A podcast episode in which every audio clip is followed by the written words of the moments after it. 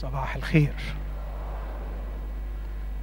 في الصعيد عند الفلاحين في مثل يقول المية تجري في الواطي. والمقصود كلما اتضعنا وكلما تعمق فينا شعورنا بالاحتياج كلما انسكبت المياه أكثر.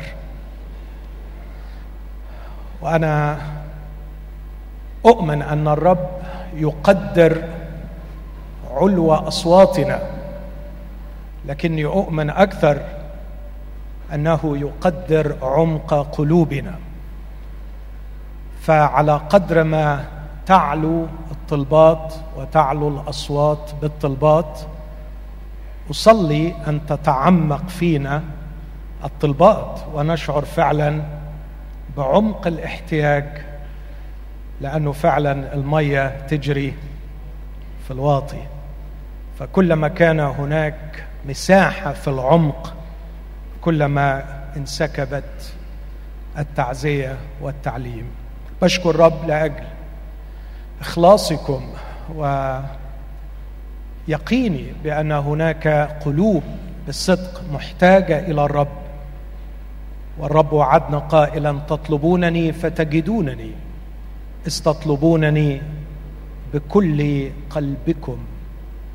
فأؤمن أنه يوجد في هذا المكان وحول الشاشات من يطلبون الرب بكل قلوبهم. كما أصلي أيضا أن يبارك الرب أخي الحبيب الأسيس سامح في الفيوم ويكمل العمل هناك لكي ترجع النفوس إلى الرب ونفرح بعمل حقيقي يجريه روح الله في هذه الأيام. في هذا الاجتماع وفي الاجتماع التالي سأستأذنكم في أن أؤجل دراستي عن الألم. تلك الدراسة التي بدأتها من فترة طويلة والتي أرجو وأصلي من ورائها أن يعطينا الرب تكوين عقل مسيحي عقل مشكل في حق الله ليعمل مشيئة الله. أصلي أن ما أقدمه يساعد في تكوين عقل مسيحي قادر على مواجهة الألم والتعامل الصحيح مع تجارب الحياة بدون عقل مسيحي في مواجهة الألم سنتصرف كغير المسيحيين أو نتصرف بثقافة العصر وهذا أمر خطير. لكن أحيانا أشعر بإلحاح خاص من الروح القدس. أن أوقف الدراسة لأقدم رسالة. أشعر أن الرب يريدني أن أوصلها في يوم معين لتسد احتياج معين. والنهاردة في هذا الاجتماع والاجتماع القادم على قلبي رسالة أضعها تحت هذا العنوان. في عصر الفيسبوك. المسيحي بين الثرثرة والفضفضة المسيحي بين الثرثرة والفضفضة. وهقف في الاجتماع الأول أمام المسيحي والثرثرة. في الاجتماع الثاني وأعتقد أنه الأهم الاجتماع الثاني سيبني ويقدم العلاج. الاجتماع الأول ربما يركز على التشخيص هتكلم في الاجتماع الثاني عن المسيحي والفضفضة. وبالمناسبة هاتان الكلمتان الفضفضة والثرثرة كلمات عامية استعملها الناس من قديم الزمان في لغات مختلفة. لكن القرن الماضي دخلتا المجال الأكاديمي فأصبحت الكلمتان كلمتين علميتين. يعني لما نقول الفضفضة أو الثرثرة هذه كلمات علمية لها أبحاثها ولها مجال الدراسة فيها. الكلمة الأولى الثرثرة أول من أدخلها بقوة إلى المجال الأكاديمي هو الفيلسوف الضخم مارتن هايدجر وفي كتابه الشهير الكينونة والزمن فرد فصلا كاملا عن الثرثرة. تخيلوا في كتاب عظيم لفيلسوف كبير اسمه مارتن هايدجر عنده فصل كامل تحت عنوان الثرثرة.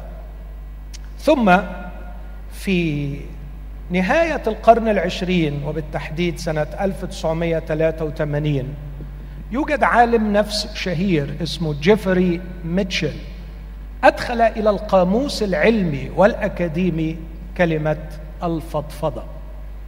وبالتالي عندما نناقش الثرثرة والفضفضة أقول أحبائي لقد سبقنا إليها العلماء والفلاسفة والمفكرين لأنهم رأوا سلوك البشر وفحصوا سلوك البشر ورأوا احتياجات البشر ورأوا الخطورة على البشر.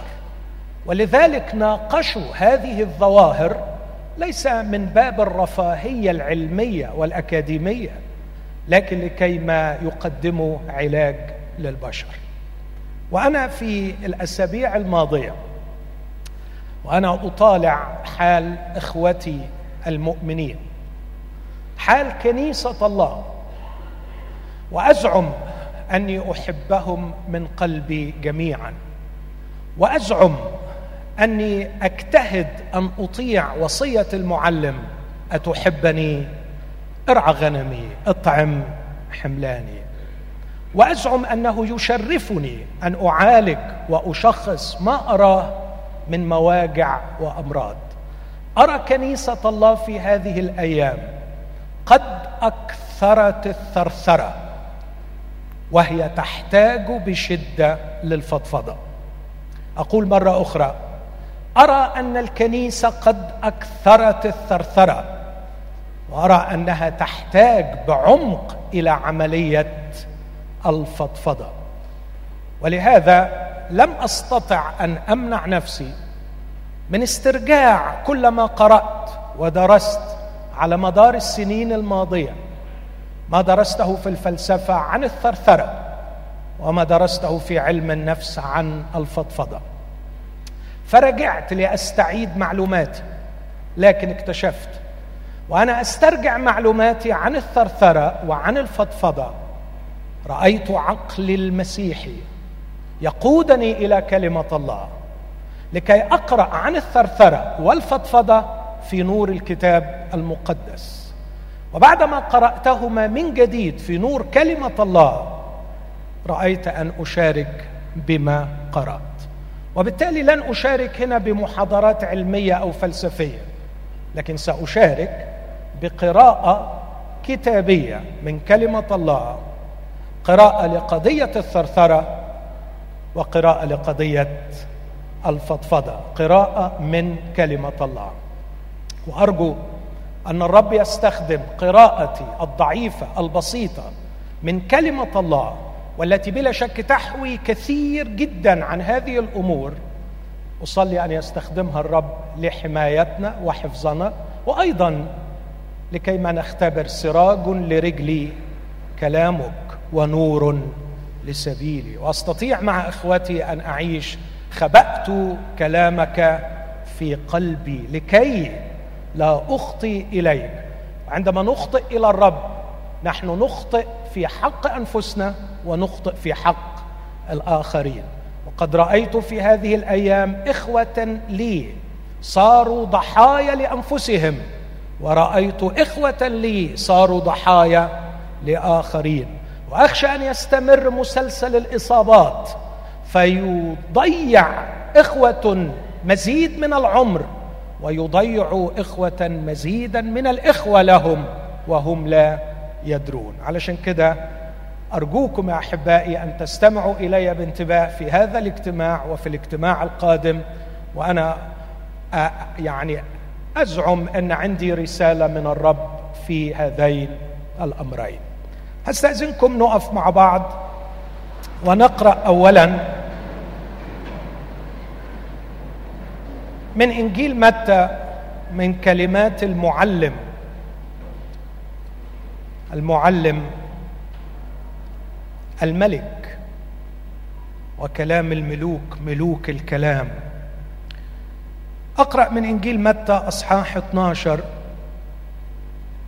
من العدد الرابع والثلاثين لكن أبدأ من النصف الثاني من العدد.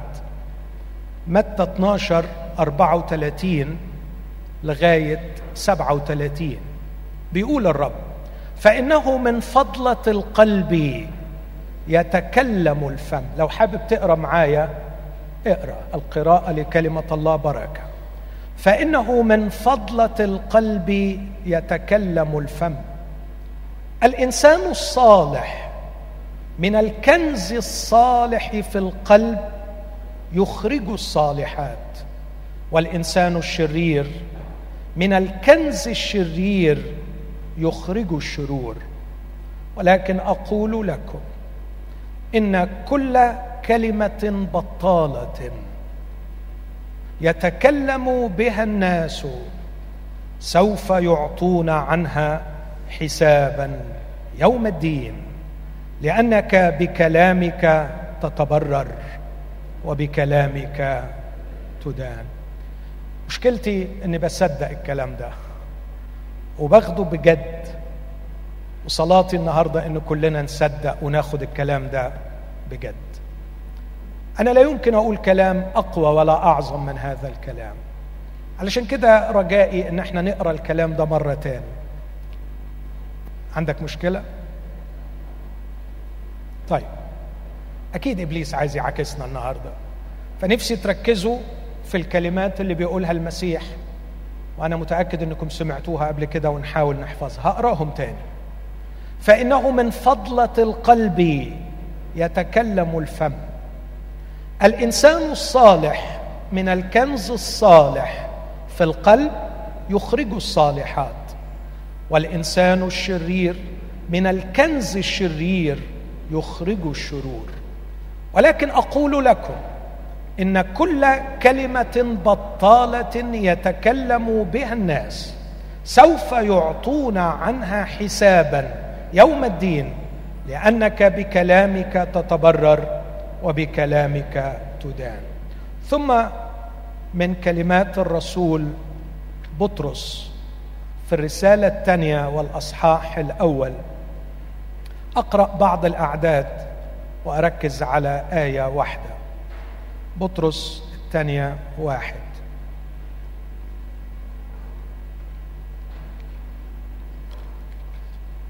عدد ثلاثة.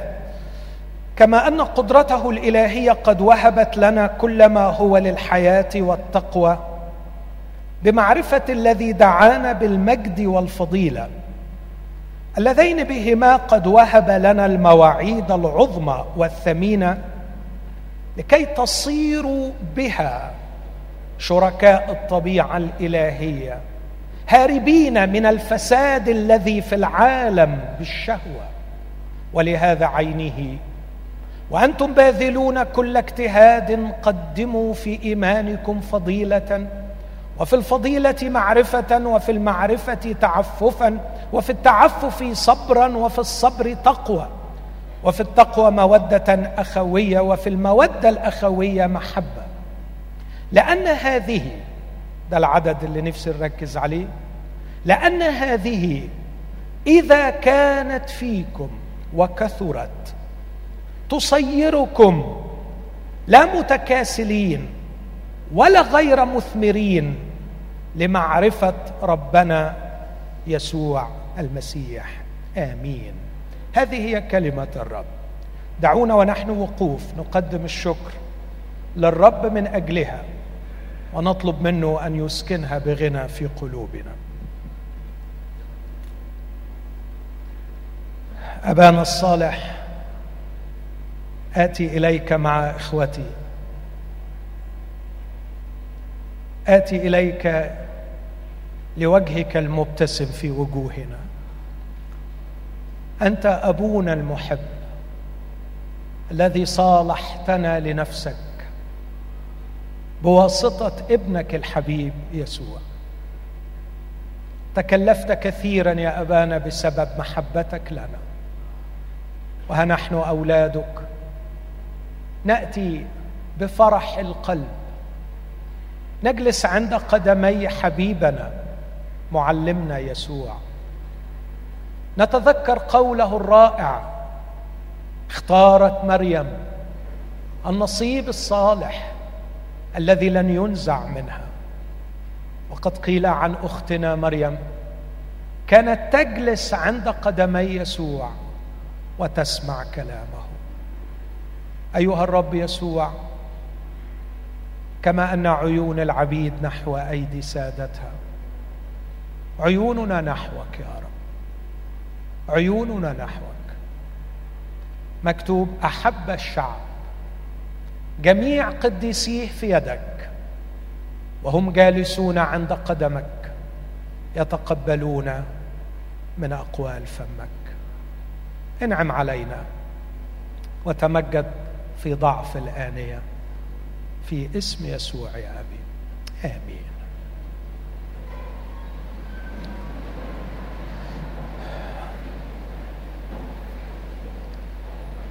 حابب بنعمة الرب أوضح الغرض من وراء حديثي عن الأمرين دول الثرثرة والفضفضة. وغرضي ببساطة ممكن أقوله في كلمة وأشرحه بجزء. الكلمة هو إني بحب إخواتي والكتاب قال تحب قريبك كنفسك ودي قالها في الناموس في العهد القديم. حيث لم يكن الإعلان الكامل قد أتى في يسوع المسيح. تسعة وخمسين آية في العهد الجديد بعضكم بعضا بعضكم بعضا. منهم 14 آية تحبوا بعضكم بعضا. والحب الشعور بالمسؤولية وده اللي هوضحه في الاجتماع الثاني الشعور بالمسؤولية الخطيرة تجاه سلامة إخوتي. تماما كما يشعر الكبار بمسؤوليتهم تجاه أبنائهم وكما يشعر الأبناء بمسؤوليتهم تجاه الآباء في كبرهم. فالمحبة الأخوية محبة تملأنا بالشعور بالمسؤولية. هذا المعنى اللغوي لكلمة المحبة الأخوية. أرجو من الأخ المسؤول عن ال sound يظبط شوية ال sound لاني شاعر بإيكو جامد. الشعور بالمسؤولية تجاه بعضنا البعض. أوضح من سفر التثنية أصحاح 22 بص العبارات دي. بتقول إيه؟ بيقول الرب لليهودي لا تنظر ثور أخيك أو شاته شاردا وتتغاضى عنه بل ترده إلى أخيك لا محالة وإن لم يكن أخوك قريبا منك. أو لم تعرفه فضمه إلى داخل بيتك ويكون عندك حتى يطلبه أخوك حينئذ ترده إليه. وهكذا تفعل بحماره وهكذا تفعل بثيابه وهكذا تفعل بكل مفقود لأخيك يفقد منه وتجده. لا يحل لك أن تتغاضى. اسمعوا معايا العبارة دي يا أحبائي. لا يحل لك أن تتغاضى. لا يحل لك أن تتغاضى. آه لو متفاعل مع الكلمة قول معايا. لا يحل لي أن أتغاضى. طبقها على نفسك. لا يحل لي أن أتغاضى. لا يحل لي أن أتغاضى عن إيه؟ بيقولوا لو شفت حمارة أخوك ضايعة أو توب أخوك ضايع لا يحل لك أن تتغاضى. بس إيه رأيك لما أشوف عمر أخويا ضايع؟ لما أشوف أخويا بيضيع عمره. لما أشوف أخويا بيضيع وقته. لما أشوف أخويا بيضيع نفسه وبيضيع اللي حواليه. لا يحل لي أن أتغاضى. ترده إليه لا محالة. هكذا يقول الكتاب. وكل من يرى أخاه يضيع شيئا ولا يساعد أخاه في أن يسترجع المفقود منه. هو مجرم في عيني الرب. لأن الرب يقول لا يحل لك أن تتغاضى. اسمع. لا تنظر حمار أخيك. أو ثوره واقعا في الطريق وتتغافل عنه. بل تقيمه معه. لا محاله يا سلام. لا تنظر الآيات ابتدت تيجي؟ عظيم. لا تنظر حمار أخيك أو ثوره واقعا في الطريق وتتغافل عنه. بل تقيمه معه. لا محاله لكن يا إخوتي الأحباء ماذا أفعل عندما لا أرى حمار أخي واقعا؟ بل عندما أرى أخي نفسه واقعا. إذا لقيت أخويا أو أختي واقعين كيف أصلي؟ كيف أخدم؟ بل لو أنا أمين كيف أنام وأخي واقع تقيمه معه لا محالة. الثرثرة. هتكلم عن الثرثرة في أربع كلمات. ما هي الثرثرة؟ ثم نظرة فلسفية ونفسية للثرثرة. ثم نظرة كتابية للثرثرة. وأخيرا بعض التطبيقات العملية. الثرثرة في القاموس هي من الفعل ثرثر وثرثر تعني أنه أكثر الكلام في مبالغة من دون جدوى. أكثر الكلام في مبالغة من دون جدوى. سهل مش كده؟ كتر كلام يعني كتر كلام. يعني على رأي إخواتنا اللبنانية طق حنك طق حنك. يعني في ناس بتطقطق صوابعها وفي ناس بتحب تطقطق بقها. بس المشكلة دلوقتي أعتقد إن إخواتي اللبنانيين اللي اخترعوا التعبير العبقري ده طق حنك لو النهارده هيخترعوه يقولوا طق keyboard. طق keyboard. طق طق طق طق طق طق. ومفيش طق طق. دلوقتي لمس. touch touch touch touch touch touch وما أدراك عن منتجات هذا ال touch touch touch touch طق طق طق. وعلى الجانب الآخر هناك من يسقط وهناك من يضيع وهناك من يفني عمره في ثرثرة وهو لا يدري. طبعا غني عن الكلام. ان أقول وأرجو إن دي تتاخد وتتسجل في دماغنا أن وسائل التواصل الاجتماعي وأن التكنولوجيا بصفة عامة يستخدمها الرب أعظم استخدام. وهناك بركات كثيرة جدا من ورائها. لكن كون لها بركات لن يسد حنوكنا أن نتكلم عن الأخطار والمضاعفات. مش علشان ليها بركات ما عندناش الحسنات تذهبنا السيئات. مش علشان حسنات الفيسبوك مش علشان حسنات الميديا سنصمت عن الدمار الذي تسببه الميديا. اذا الثرثرة هي الكلام الكثير. لكن زي ما قلت يا أحبائي الكلمة خرجت عن حدود الاستعمال العام استعمال الشارع ودخلت إلى المجال الأكاديمي. وابتدى يبقى ليها نظرة لأنه حسوا إن الشخص اللي بيثرثر ده وراه مشكلة. فابتدى علماء النفس يبحثوا هو إيه مشكلة الشخص اللي بيثرثر؟ ليه بيتكلم كتير؟ وهنقول يعني إيه الكلام الكتير؟ وكمان الفلاسفة ابتدوا يفسروا الظاهرة دي هي الناس اللي بتثرثر وبتتكلم كتير إيه اللي وراها؟ ف اسمع كده بعض التعريفات. في الإنجليزية كلمة ثرثرة تشاتنس اللي من الفعل شات فيعني ببساطة لما بتدخل تعمل تشات معناها ثرثرة. ده المعنى اللغوي للكلمة. آه هذه الكلمة استعملها الفيلسوف مارتن هايدجر في كتابه الشهير اللي أشرت إليه الكينونة والزمن. استعمل كلمة ألمانية جيشفاتس. هذه الكلمة يترجمونها للإنجليزية ايدل توك يعني كلام كسلان. كلام كسلان. العجيب جدا إن نفس الكلمة ايدل توك هي ترجمة الكلمة اليونانية أرجون التي استعملها المسيح في متى 12 كل كلمة بطالة. سيعطي الناس عنها حسابا. هنا أول التقاء بين الفلسفة وبين كلمة الله. مارتن هايدجر يتكلم عن خطورة الأيدل توك. خطورة الكلام الكسول.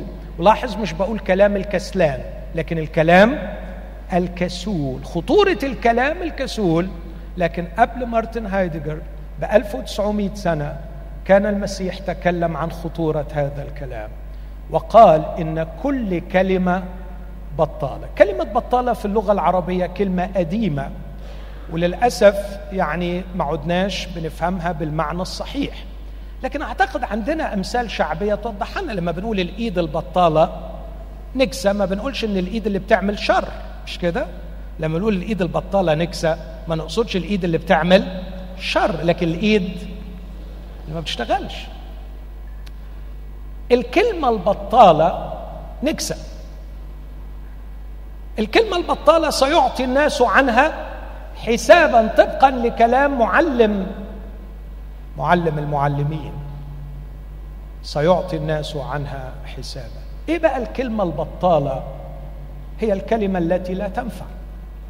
هي الكلمة التي لا تؤدي إلى فائدة. تخيل مش الكلمة اللي بتضر مش الكلمة اللي بتأذي لكن الكلمة اللي ما بتنفعش. يعني لما بقول كلمة لا تسبب نفعا وأنا متأكد إنها هتنفع أخي إذا لم أفحص كلامي لأتأكد من أني عندما أقوله سيسبب نفعا لأخي طبقا لكلام المسيح. هذه الكلمة كلمة بطالة وطبقا لكلام هايدجر هذه الكلمة كلمة كسولة وهي تعبر عن شيء خطير هنشوفه مع بعض دلوقتي. العجيب إن هي نفس الكلمة. أرجون في اليوناني اللي استعملت في بطرس الثانية واحد بيقول لأن هذه إذا كانت فيكم وكثرت تصيركم لا متكاسلين ولا غير مثمرين في معرفة ربنا يسوع المسيح. وده برضه هنقف قدامه. بيعرفها وبيقول. هايدجر هي التواصل. هو قال كده. هي التواصل. الكلام ده مكتوب 1927 حول حقائق وحول معلومات. لكن تواصل بطريقة غير مفحوصة وغير فاحصة. غير مفحوصة وغير فاحصة. وفشل. في استعمال اللغة لتصف بدقة المطلوب توصيله. يا آه. خليني أقول لك عايز يقول إيه لألا يكون الكلام مش واضح من أعتقد إنه واضح. عندما تتكلم قبل أن تفحص كلامك وعندما تتكلم كلام لا تقصد به أن يخترق ذهن المستمع ليفحصه. تتكلم قبل أن تفحص دي مفهومة. كتير مننا بيتكلم وبعد شوية يفكر هو عايز يقول إيه. يعني هو يبدأ يتكلم وبعد فترة طويلة يعني يكون على يعني يسخن بالكلام على ما يلحق ويفتكر هو بالظبط عايز. والحقيقة اللغة العربية بتساعدنا جدا في الموضوع ده.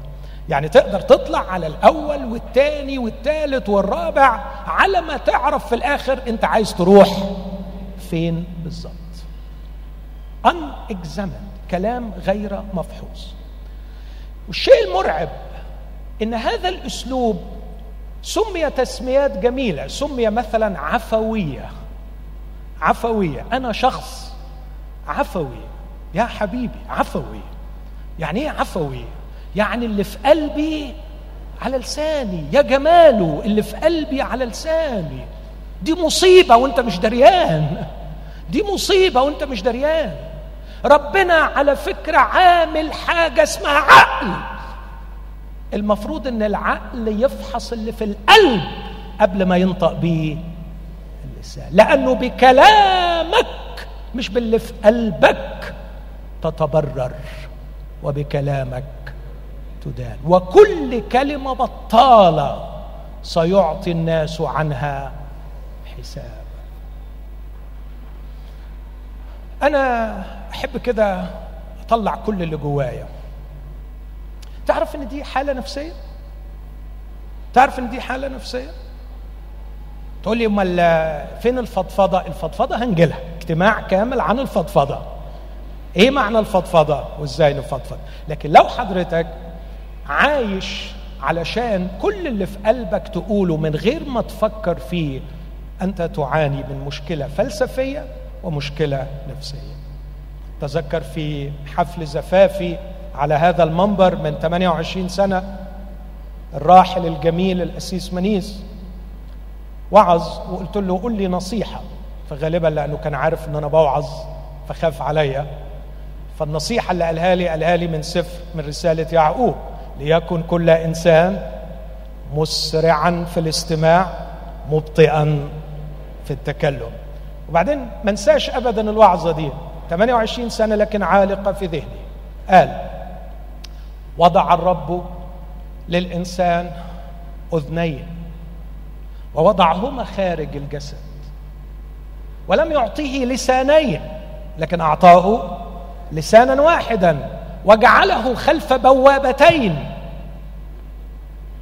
لكي ما يسمع الإنسان أضعاف أضعاف أضعاف ما يتكلم. هل نسمع أضعاف ما نتكلم؟ النهارده المشكلة اللي أرجو أن نشعر بخطورتها. وجود الموبايلات في أيدينا جعلنا نتكلم ونكتب ونثرثر ونتواصل. شاتنج شاتنج شاتنج شاتنج أضعاف أضعاف ما نفكر ونسمع. ولم تعد فضيلة الصمت لها قيمتها. ولم تعد فضيلة التفكير فيما نقول لها قيمتها. ولم تعد فضيلة مراجعة النفس قبل أن تنطق. إخوتي الأحباء أعرف اخا ولن أذكر اسمه لأني أعرف أنه لا يحب لا يحب أن أذكر اسمه. لكن منذ أن عرفته رأيت في هذه الفضيلة العظيمة. يصمت يصمت يصمت يصمت. وعندما يتكلم بحاول اوزن كل كلمة بيقولها ما فيش غلط. وبشعر إني أمام لوحة بديعة رسمتها يد الخالق. أمام جمال إلهي رائع. وكل ما بشوف أقول له يا رب ساعدني أتعلم أكون زيه. لكن الأكثر رأيت بعيني ولمست بيدي حجم تأثيره على المحيطين به. إن تأثيره على المحيطين مخيف على الرغم من قلة كلامه. عندما يتكلم الكل يسمع لأن كلامه قليل. مش بس قليل مفحوص. لكن كمان الكلام الكسول ال idle talk الثرثرة هو كلام غير مفحوص وغير فاحص للآخرين. غير فاحص للآخرين تعرف يعني إيه؟ يعني أنا يعني عايشت الموقف ده. واحد يكلمني كلام فأنا بطبعي باخده very serious فأبدأ أحلل فيه فأبدأ أرد على الكلام اللي هو بيقول لي أنت خدتها جد قوي ليه كده؟ إحنا بنتكلم. إحنا بنتكلم. واخدين بالكم؟ آه متأسف. المفروض إنه يصحح ويقول لي أنت خدتها جد ليه؟ إحنا بنثرثر. أنا ما أقصدش على فكرة أنا ما أقصدش.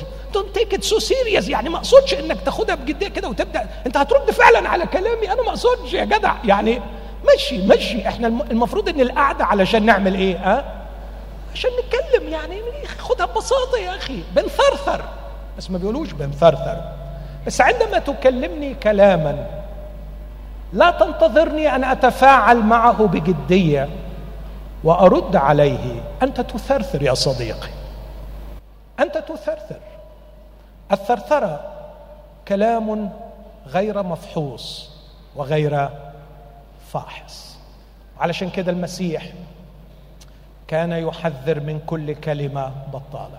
حقيقه بولس ويعقوب كتبوا كلام كتير ليكن كلامكم في كل حين بنعمة مصلحا بملح. عجيب قوي. يعني إيه بنعمة مصلحا بملح؟ يعني أطبخ صح. مصلحا بملح. مين اللي بتصلح بالملح الطبخة؟ الست وهي بتطبخ. الكلام بتاع حضرتك طبخة. المفروض اللي ياكله ما يتسممش. مش كده؟ أو ما يجيلوش اسهال على الأقل. يعني ما تبقاش مزود في مقادير مقلل في مقادير. يعني المفروض ليكن كلامك بنعمة. يعني حضرتك فكرت في كيف يفيدني هذا الكلام. و please قبل ما توصله لي اعمل له seasoning حاول إنك تحيئه بملح علشان يكون الكلام مقبول. يعني ببساطة ابذل مجهود. ابذل مجهود. ابذل مجهود قبل ما لسانك يشتغل ماكينة ماكينة نطق نطق نطق. أو chatting chatting أو تاتش تاتش تاتش هذا ما يقوله مارتن هايدجر لكن كمان يقول هو فشل في استعمال اللغة لتصف بدقة المراد توصيله. هذا ما لم يفعله المسيح ولم يفعله المؤمنون كما نتعلم من حياتهم. علينا أن نعرف هل ما أقوله يصف بدقة ما أريد؟ توصيله؟ اسمع العبارة دي في سفر الجامعة. يكن كلامك قليلا أمام الله. ولا تقل أمام الملاك أنه سهو. ما تقولش إنه سهو. يعني ما فيش داعي إنك تروح تتسرع وتستعمل اللغة عشان توصل حاجة وبعد ما تقولها يقول لك يتقمص منك ممكن ما يردش عليك ويتجرح. ممكن يتألم ممكن يضيع ممكن يخرج من قدامك وما تشوفوش تاني. ما تقولوش أنا ما كنتش أقصد بالظبط كده. طب ليه حضرتك ما فكرتش قبل ما تتكلم في اللي تقصده بالظبط علشان تستعمل له الكلمة الصح اللي توصفه؟ لكن هناك ما هو أكثر من هذا؟ هايدجر بيشخص الحالة دي هرجع للتشخيص. بس هو بيقول عنها هي علامة السقوط والفشل في تحقيق الوجود الأصيل. وده شيء مخيف إنه يكون بهذا الشكل. عالم الإنسانيات الأنثروبولوجي الشهير برونيسلو مالينوفسكي أول من صاغ نظرية علمية حول الثرثرة. تخيلين يعني واحد كتب شابتر عنها في كتاب رهيب فلسفي والثاني عمل نظرية علمية عن الثرثرة. ده أول واحد صاغ النظرية. عرفها على أنها اسمع مجرد تعبير غير هادف عن ما نفضل وما نكره. أراء في الأحداث التي لا رابط بينها. توضيح ما هو واضح وتعليقات على أمور لا تحتاج إلى تعليق. ده تعليل وتفسير. ما هي الثرثرة؟ أخيرا أختم في تعليق على كلام الفيلسوف مارتن هايدجر من باحث وكاتب سعودي محترم اسمه الأستاذ طريف عيد الصليطي يقول يقول الفيلسوف الألماني مارتن هايدجر أن الثرثرة هي مهرب أو مخرج في الحياة من الواقع. يسلكه الأفراد القابعون تحت ضغوطات معينة. فالثرثرة في نظر هايدجر تصبح سمة لتزييف الفرد أو لمساعدته على التنصل من أعباء الوجود. وهذا بنظر هايدجر يذيب الشخصية. ويجعلها سلبية واتكالية وهامشية في وجودها وأقرب إلى العدم واللا شيء. إن الثرثرة ضمن هذا المنظور هي صفة هروبية وتنصلية يقوم بها أفراد يريدون أن يغيبوا عن ذواتهم وشخصياتهم من أجل اللجوء إلى الكلام السائد والشائع في الحياة الاجتماعية. وهؤلاء الثرثارون يقومون بهذا الصنيع خوفا من مواجهة أعباء وجودهم وخوفا من الإقدام على تحقيق ذواتهم. ومعلوم أن تحقيق الذات ضمن المعنى العميق لهذه الكلمة هو أمر محفوف بالتحديات والمواجهات والتصعيدات الكثيرة التي لا يقوى على مواجهتها كل فرد. ولعلني لا أبالغ إن قلت بأن التحديات القوية تصنع الإنسان وتشكله وتصيره وتصوغ مصيره فبقدر التحديات تكون الاستجابة كما قال مؤرخ الحضارة أرنولد توينبي من الناحية النفسية يثرثر الطفل مع أمه. تروح المطبخ يروح وراها وبيحكي وبيتكلم وبيتكلم. تطلع من المطبخ وتروح الحمام وراها وعمال يتكلم يتكلم يتكلم. والأم تحاول إنها ترد عليه بس في الآخر يا حرام الأم بتنفجر غاضبة وتصرخ وتقول له ارحمني سيبني دلوقتي. الطفل يبدأ ينفجر في البكاء. لماذا يثرثر الطفل؟ لأنه لا يريد أن ينفصل عنها. وقد وجد من حبل الكلام الخيط الوحيد الذي يبقيها معه. إنه يريد أن يشعر بالأمان أنها لن تنفصل عنه. وبعد أن أخرجوها أخرجوه من بطنها. وبعد أن فصلته عن ثديها. لم يعد له سوى هذا الخيط الرفيع أن يتكلم معها يتكلم يتكلم. لكي يبقي عينيها تحدق فيه ويبقي أذنيها تستمع له. وكأنه في النهاية يريد أن يطمئن نفسه إن أمي لم تزل معي. ويكبر الطفل جسمانيا لكنه يظل طفلا في الداخل. وتمر السنون ويصل الإنسان للأربعين والخمسين والستين. لكنه لم يزل يشعر بعدم الأمان. ويريد خيطا يربط المجتمع به يريد خيطا يربط الناس به. فيظل يثرثر ويثرثر ويثرثر لكي ينتبهوا إليه لكي يشعر أنهم لم يزالوا معه. يوجد من يسمعني فأشعر بالأمان. من الجانب الآخر ينظر الطفل إلى أبيه يراه البطل العظيم القدوة الكبرى الجبار الذي يحمي الاسره ويقدم كل ما تحتاجه. تتكلم عنه الأم بتبجيل ينتظر عودته كل احتياجاته عندما يسأل عنها بابا هيعمل بابا هيجيب. بابا هو ال hero في الأسرة. ويريد الطفل أن يحظى بقبول أعظم شخص يعرفه. فيرسل له الرسائل ويتحدث لكن الأب لا يعيره انتباها لأنه يقرأ الجريدة أو مش فاضي أو عنده شغله ما عندوش وقت. فيتعمق الألم في قلب الطفل ويظل الطفل يشتاق ويحن ويجوع إلى قبول من أبيه فيجود من كلامه. ويحاول أن يتقن عبارات جديدة لعلها تنجح في أن تلفت انتباه الأب المشغول عن ابنه. ويكبر الطفل وربما يموت الأب ولم يحظى الطفل بقبول وحضن وتقدير هذا الأب. فيظل الطفل يصيغ العبارات وراء العبارات ويثرثر بها لعل المجتمع الكبير يحظى. بقبوله. لعله يقبل من هذا المجتمع فيعوض حرمانا عميقا وتكون الثرثرة بحثا عن الأم والشعور بالأمان أو بحثا عن الأب والشعور بالقبول.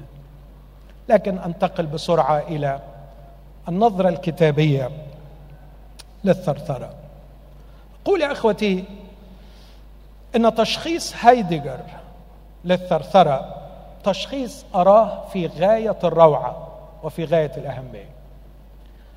هايدجر كفيلسوف لا ينظر إلى الثرثرة وماذا تبغي لكن ينظر إلى الثرثرة من أين نبعت ينظر دائما كعادة الفيلسوف إلى الأسباب الدفينة وراء الظاهرة وليس كعالم النفس ماذا يريد الإنسان أن يحقق من وراء هذا.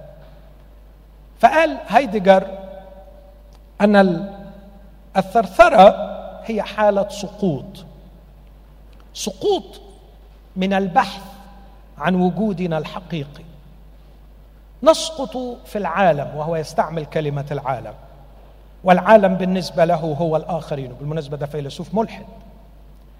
نسقط في الآخرين المحيطين بنا لنذوب فيهم وتكون علامات السقوط ثلاثة. أولها الثرثرة لكنها مصحوبة بشغف البحث عن الجديد والإثارة المستمرة بدلا من التجذر والمثابرة ثم عدم الوضوح فقدان الحساسية للتمييز بين الفهم العميق والثرثرة السطحية. أنا خلصت الكلام الصعب كله. بس كنت لازم أقوله. فإذا كنت تعبت منه خلاص اقلب الصفحة وابدأ معايا في صفحة جديدة. الكلام إن شاء الله اللي جاي يبقى سهل. إيه قصد الراجل في الكلمتين الأخرانيتين دول؟ الحقيقة أنا ما أعرفش إذا كنت حضرتك خدت بالك منهم. أكيد طبعا محتاجة تركيز أكتر لكن اقبل مني هذه الشهادة. الناس دول خدموا البشرية خدمة عظيمة. يمكن في كتير من الوعاظ ما بيخدموش الناس زي ما الناس دول خدموا البشرية. آه لو كانوا عرفوا المسيح. مارتن هايدجر تكلم عن الوجود وقال نفسي أحقق هذا الوجود وعاش في يأس عميق لأنه لم يحقق الوجود. وقال إن الإنسان لأنه ما بيقدرش يحقق الوجود بيقع في ثلاث حاجات أولهم هي الثرثرة. والسؤال هنا الربطه القوية. ما هو الخلاص؟ ما هو الإيمان بالمسيح؟ ما هو ثمر معرفة المسيح يسوع ربي؟ اسمع مني العبارة دي من فضلك لأن دي هي مركز هذه العظه الإيمان ومعرفة المسيح. الإيمان بالمسيح ومعرفته ليست هي مجرد عقيدة وانتماء وحوار.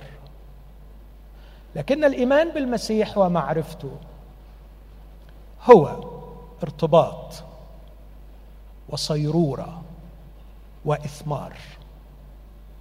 ارتباط وصيرورة وإثمار. لما عرفت المسيح لقيت حبيب لقيت شخص قال عنه أغسطينوس من زمان خلقتنا لذاتك وستظل قلوبنا قلقة لا تجد راحتها إلا فيك. لقيت اللي كنت تايه عنه. إذا كان إيمانك بالمسيح تغيير معتقد حضرتك في سكة غلط وأرجوك إلحق نفسك لأنه كثيرون سيقولون لي يا رب يا رب. الإيمان بالمسيح ليس تغيير دين وليس تغيير معتقد. الإيمان بالمسيح ارتباط. ارتباط أقوى من ارتباط الجواز. علاقة حميمة. اسمع كده غلطيا 22 ركز معايا في اللي هقوله ده سواء طلع أو ما طلعش. مع المسيح صلبت فأحيا لا أنا بل المسيح يحيا فيا. فما أحياه الآن في الجسد أحياه في الإيمان. إيمان ابن الله. يعني إيه إيمان ابن الله؟ يعني ابن الله عنده إيمان؟ لا. إيمان ابن الله يعني الارتباط بمين؟ بابن الله. الإيمان في المسيحية يعني ارتباط. ارتباط علاقة. فما أحياه الآن في الجسد؟ أحياه في الإيمان. إيمان ابن الله الذي أحبني وأسلم نفسه لاجلي علاقة. علاقة. نظر إلي ونظرت إليه والتقت عينانا وصرنا واحدا. هذا هو اختبار سبيرجن. أمير الوعاظ عشت في الضياع أتكلم عن نفسي. عشت في الخوف. عشت صريع الشعور بالنقص. عشت بلا قيمة. كان أكثر شعور بالذنب يعذبني هو شعوري بأنانيتي التي أعترف بها ولا أقدر على التخلص منها. كنت أقول لأبي بصراحة أنا أناني ومش قادر أتخلص من أنانيتي. أحب نفسي. أحب ملذاتي. كنت مرتعبا من هول الشر الذي أراه في نفسي. ولا أجد شيئا يشبعني. حتى وجدت هذا الشخص. يسوع. يسوع. يسوع مش عقيدة. يسوع شخص أخذني في حضنه غسلني نقاني أنقذني من سلطان الظلمة. نقلني إلى ملكوت. ابن محبتي اسمع معايا اللي جاي ده. ده أهم جزء. ومن ساعة ما خد بإيدي بيمشيني خطوة بخطوة من خدمة لخدمة ومن فهم لفهم ومن عمل لعمل وجعل لحياتي معنى. فتحولت من شخص غير نافع إلى شخص نافع. ولم تكن ولن تكون ولا يمكن أن تعني المسيحية بالنسبة لي عقيدة ونشاط وكلام وحوار لكن ارتباط وصيرورة وإثمار. ارتباط مع المسيح وتغير كل يوم إلى تلك الصورة عينها ثم إثمار يقطف الآخرون ويأكلون. وتصبح أيامي لها معنى ليس فقط عندي لكن عند كل من حولي. إذا عشت أغوص في حضن حبيبي وأستمتع بهذا الالتقاء وأتذوق كل يوم روعة هذه الصداقة معه وكل يوم نشرب معا نخبى فرحتنا وارتباطنا وعلاقتنا الحميمة. عبر عنها المرنم. يقول له وتطعمني يداك. يا حلو اليدين. كنت أصلي إليه في هذا الصباح وأقول له يا طاهي بحر الجليل. يا طباخ بحر الجليل. ألم يشتغل طاهيا على شاطئ بحر الجليل؟ فاكرين؟ بينما كان التلاميذ في برد وعري وفشل ويأس ماذا كان يفعل يسوع على الشاطئ؟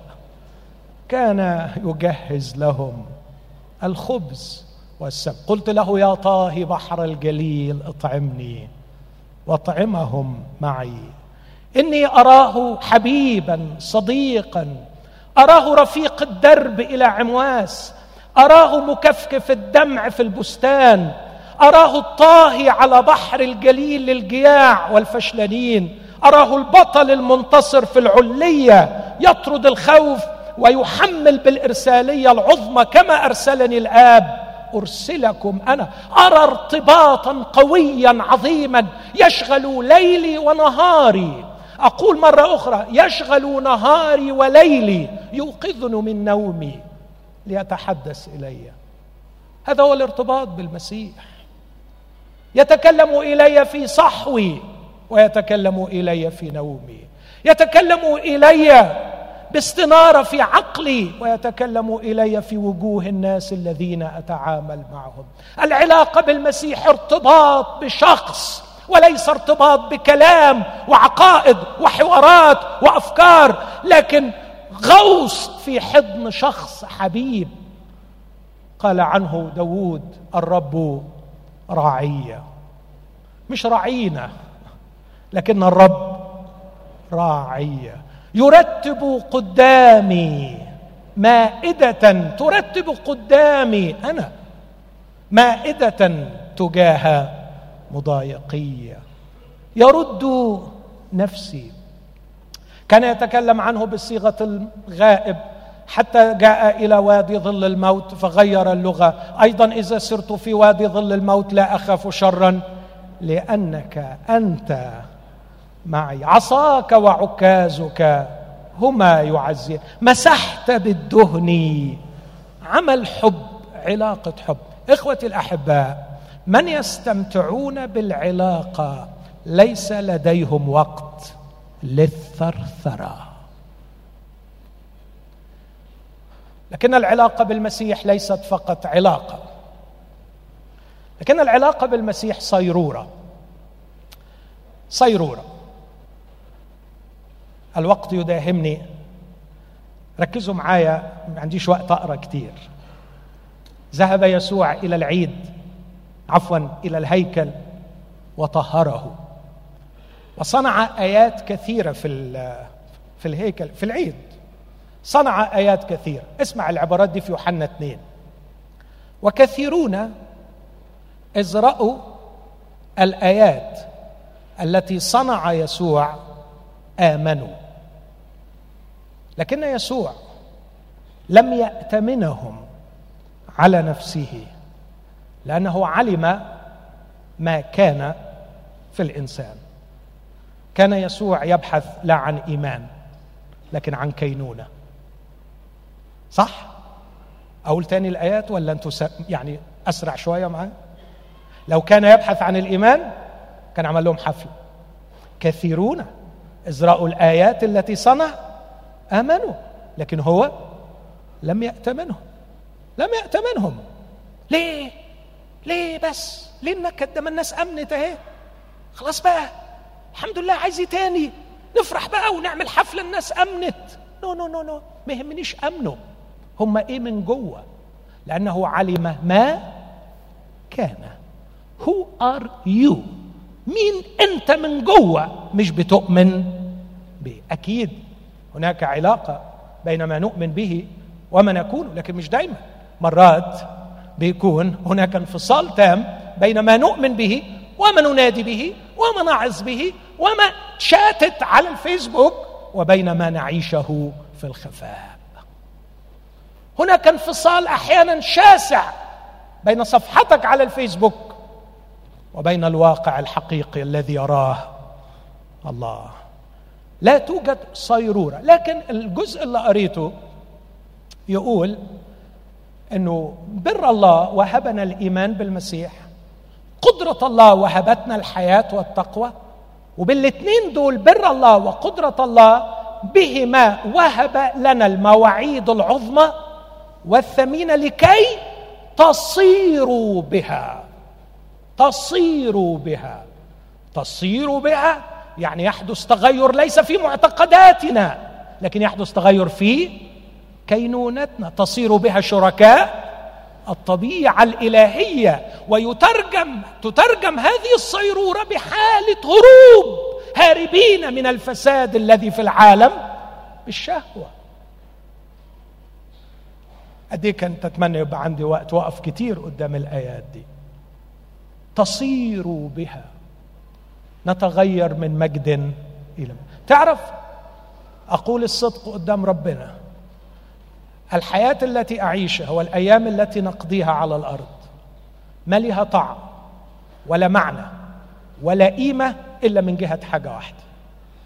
قد إيه بتغيرني إلى تلك الصورة عينه لو ما كنتش أضمن إنه بقائي على الأرض يعطيني فرصة أكثر أن أتغير. أتغير. أصير أكثر وأكثر وأكثر شريكا للطبيعة اللي قول لي إيه لازمتها القعدة. أخي عيالك محتاجينك. ها وأنا اللي عايلهم. وأنا اللي عايل يعني. ما ربنا اللي عايلني وعايلهم. وأنا يعني اللي ساند الجبل يعني.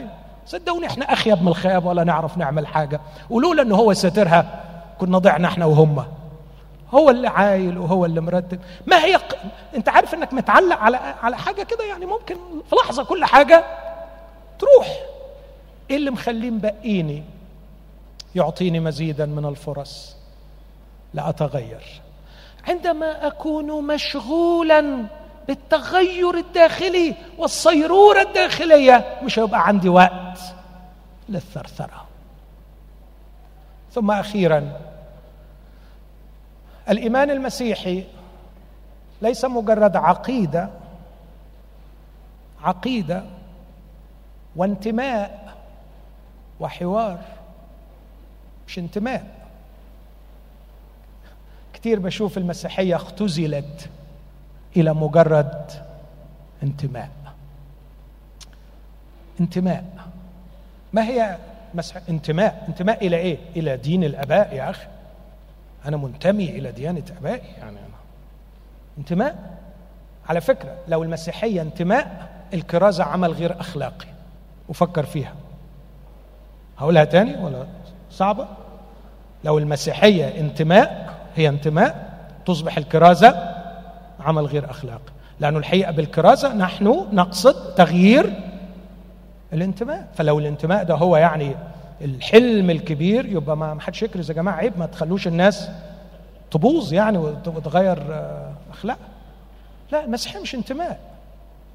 المسيحيه مش انتماء للعقيدة ولا انتماء للدين ولا انتماء للآباء ولا انتماء للميراث. المسيحيه ارتباط بشخص يسوع.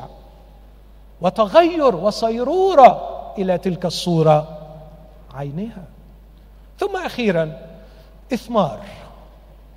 لأن هذه إذا كانت فيكم وكثرت تصيركم لا متكاسلين.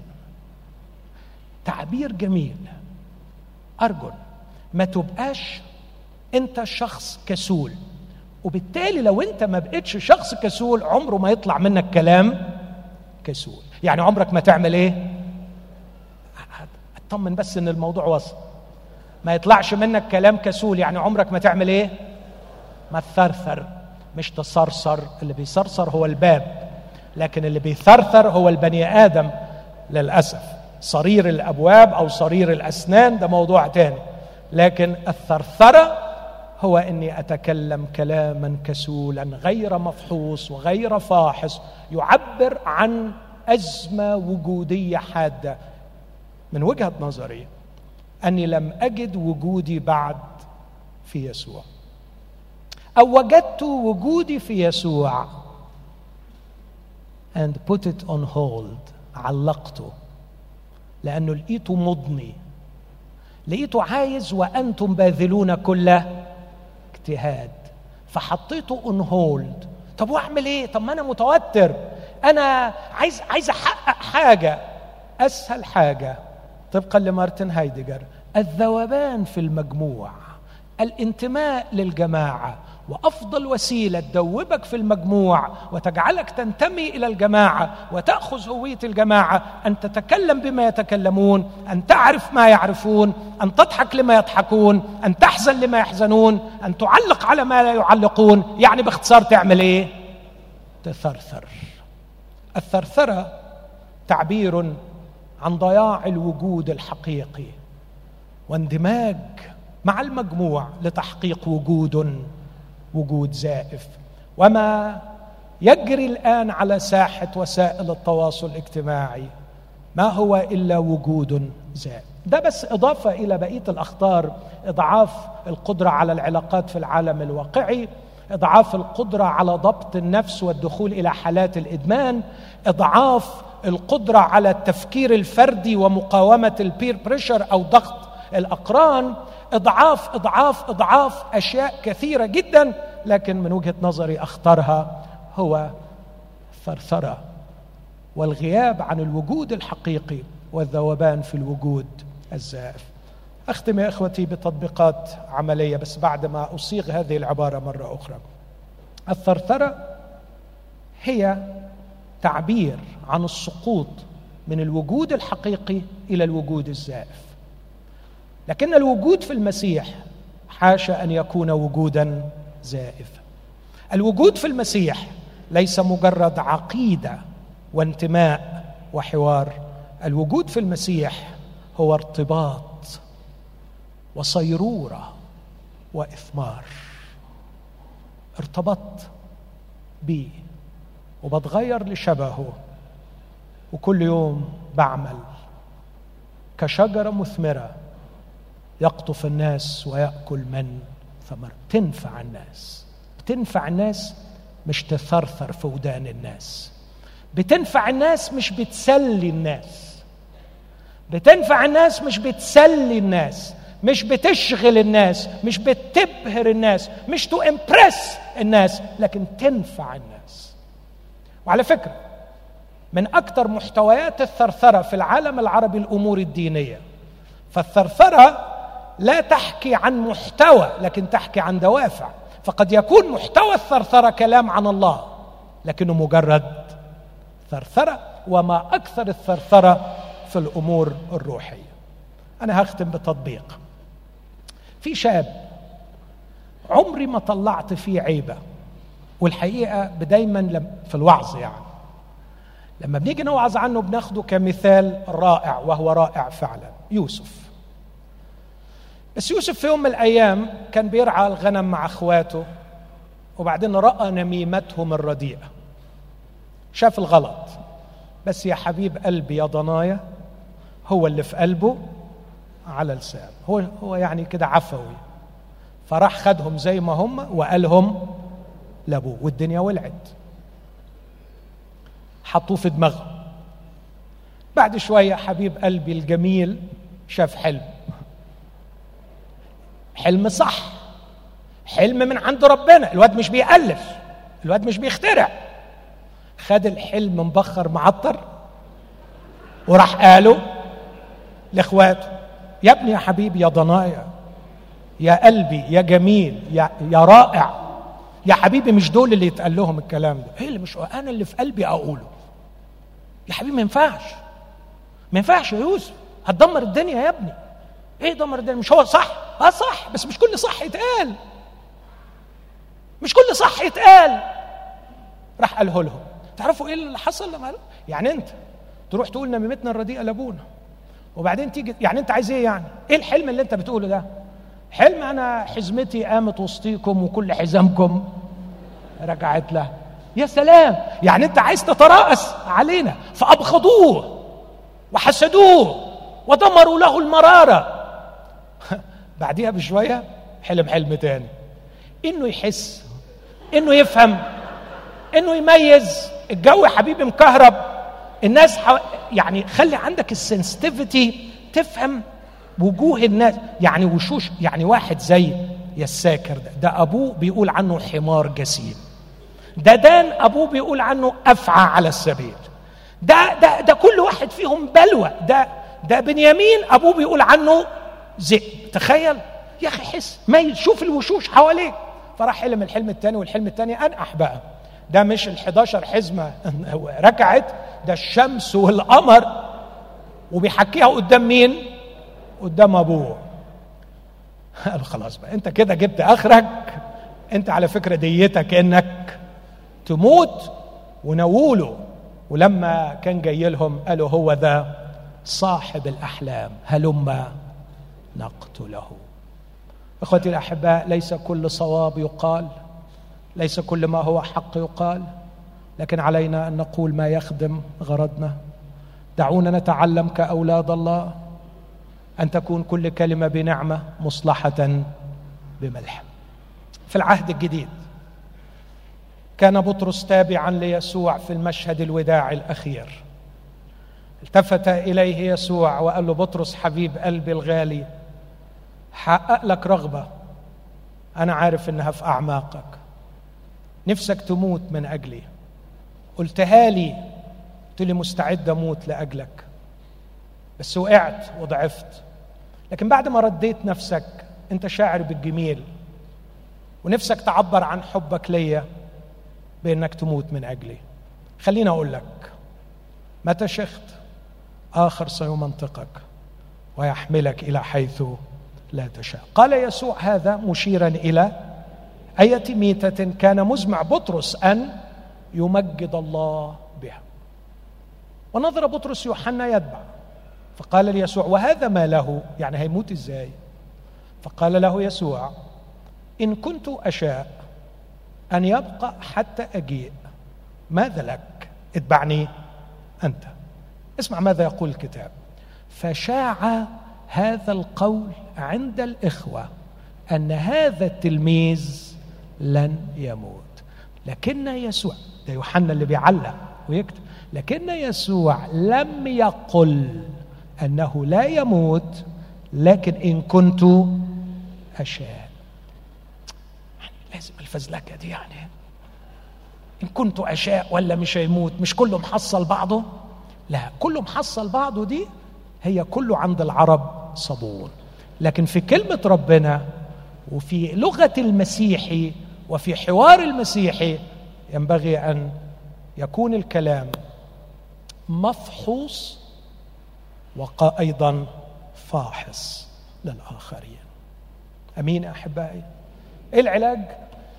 العلاج مش هقول لك بطل ثرثره لكن أقول لك غوص في العلاقة. واهتم بالصيرورة وركز على الإثمار. وعندما تعيش هذا الوجود أوجد فيه مش هيكون عندك وقت للثرثرة. خلونا نقف نسبح الرب.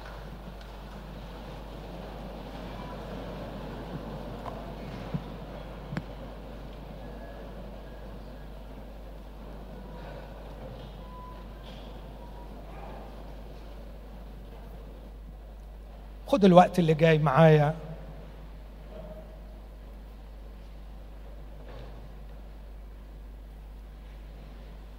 تذكر معي كلمات المسيح. أرجوك تركز معايا في هذه الكلمات مهمة قوي الإنسان الصالح من الكنز الصالح في قلبه يخرج الصالحات. هذا هو التغيير. هذه هي الصيرورة.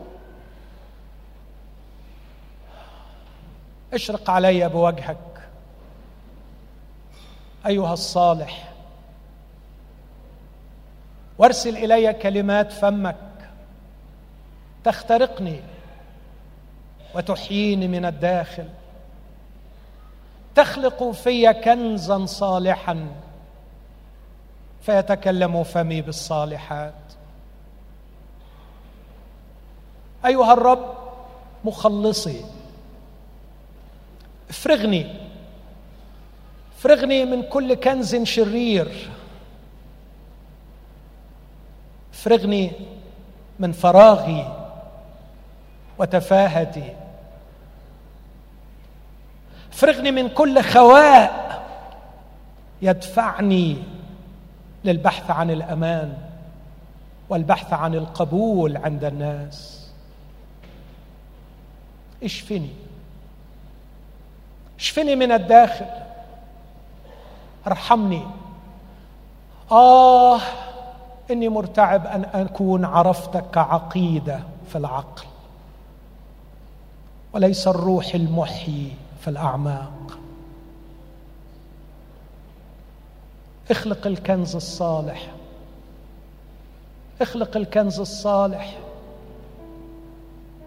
لأنه من فضلة القلب يتكلم الفم. ليفيض لساني بما في قلبي من الكنز الصالح. اطلب معي هذا الشفاء في الداخل. اطلب معي هذا العمق في العلاقة. اطلب معي أن يكون الإيمان المسيحي إيمانا مغيرا. أما كل الذين قبلوا أعطاهم سلطانا أن يصيروا يصيروا في صيرورة. تماما كما هو مكتوب الكلمة صار جسدا. في في تغيير في شيء حدث. أنا كمان يا رب أريد أن قبولي لك يصيرني من الداخل. ليس كلام ليس كلام وثرثرة لكن عمق في العلاقة. تغير يوم ورا يوم وناس تاكل من ثمري. ناس تقطف وتاكل لأني أعيش وجود حقيقي. وليس وجود زائف يعبر عن نفسه بالثرثرة. أصرخ معي واجعل اليوم يوم حاسم لتغيير حقيقي في نوع الإيمان المسيحي.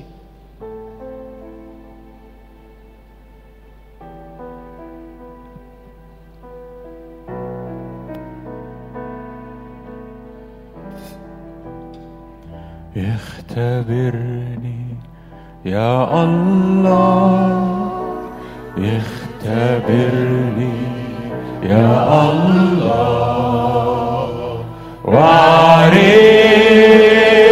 قلبي. واعرف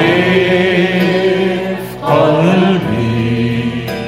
امتحني امتحني واعرف أفكاري.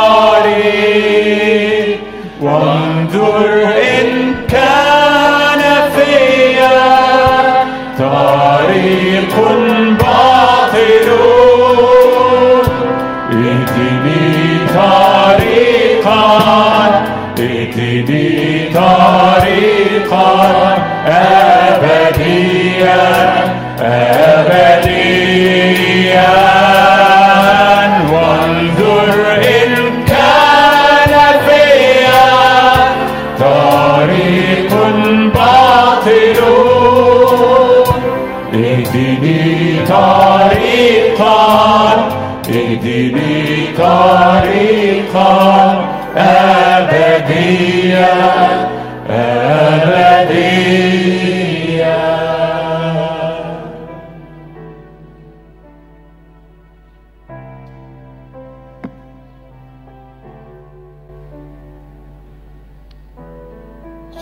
الوقت ده بجدية.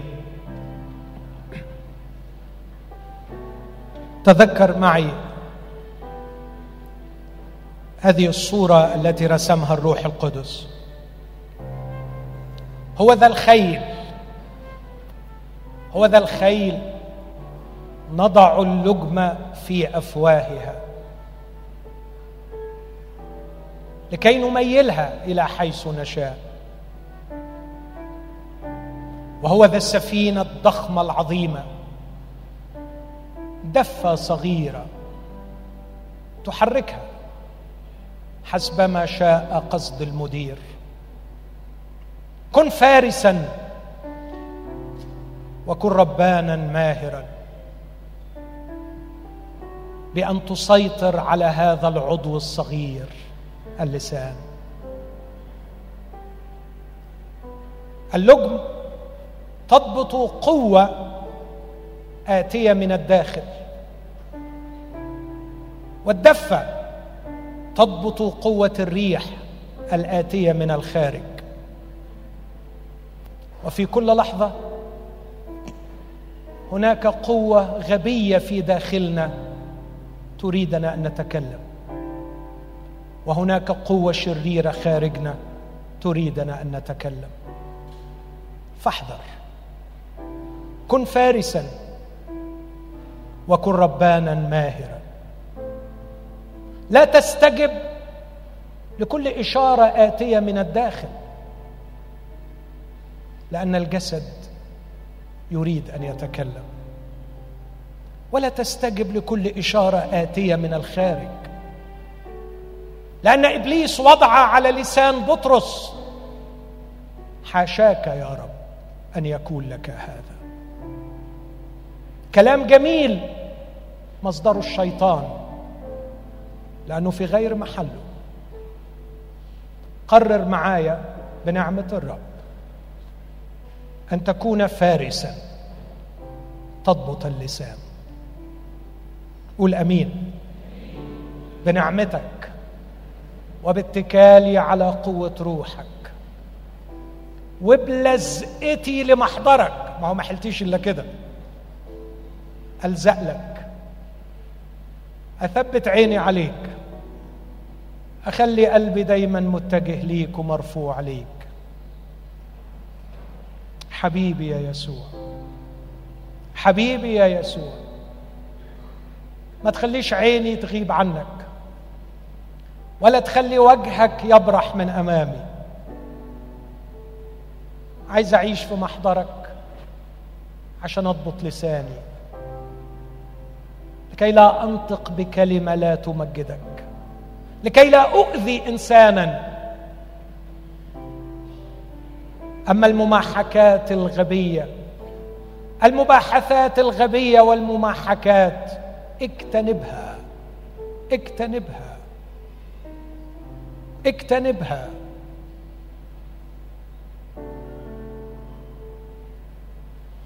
قل له بنعمتك أكون في محضرك. علشان أوجد فيك وتوجد فيا. ويتحقق الوجود الأصيل واطرح ثمر وما يكونش فيه ثرثرة. العطية دي ليك العطية دي ليكي. اخرج من هنا شجرة مثمرة. انت حاطط في قلبك إنك تكون شجرة مثمرة. اخرج من هنا تكون قمر يعكس نور الشمس. قل له هخرج وبنعمتك هكون شخص مختلف. يا يسوع حبيبي هتشوفني وهيشوفوني. شخص جديد. هتغير وعليا تشوف مجدك بوجه مكشوف. خلي حضورك يملى عليا يا يسوع هتغير وعليا تشوف هتغير وعليا تشوف مجدك بوجه مكشوف. خلي حضورك يملى عليا يا يسوع مستحق كل المجد. مستحق كل المجد يا يسوع.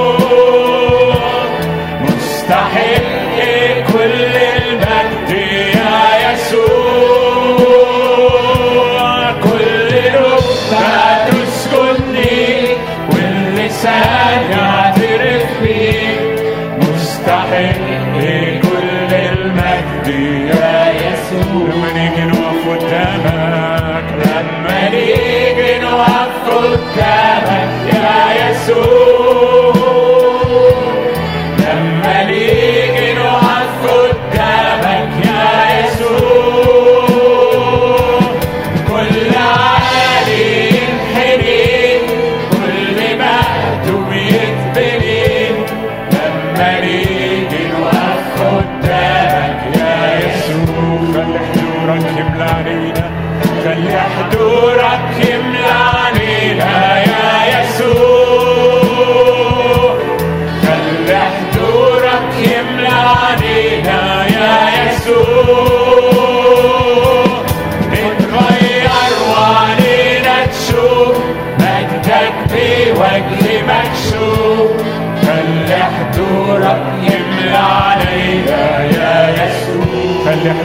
يملى عليا خلي حضورك يملى عليا يا يسوع. خلي حضورك يملى عليا يا يسوع. هتغير وعليا تشوف مجدك بوجه مكشوف. خلي حضورك يملى عليا يا يسوع.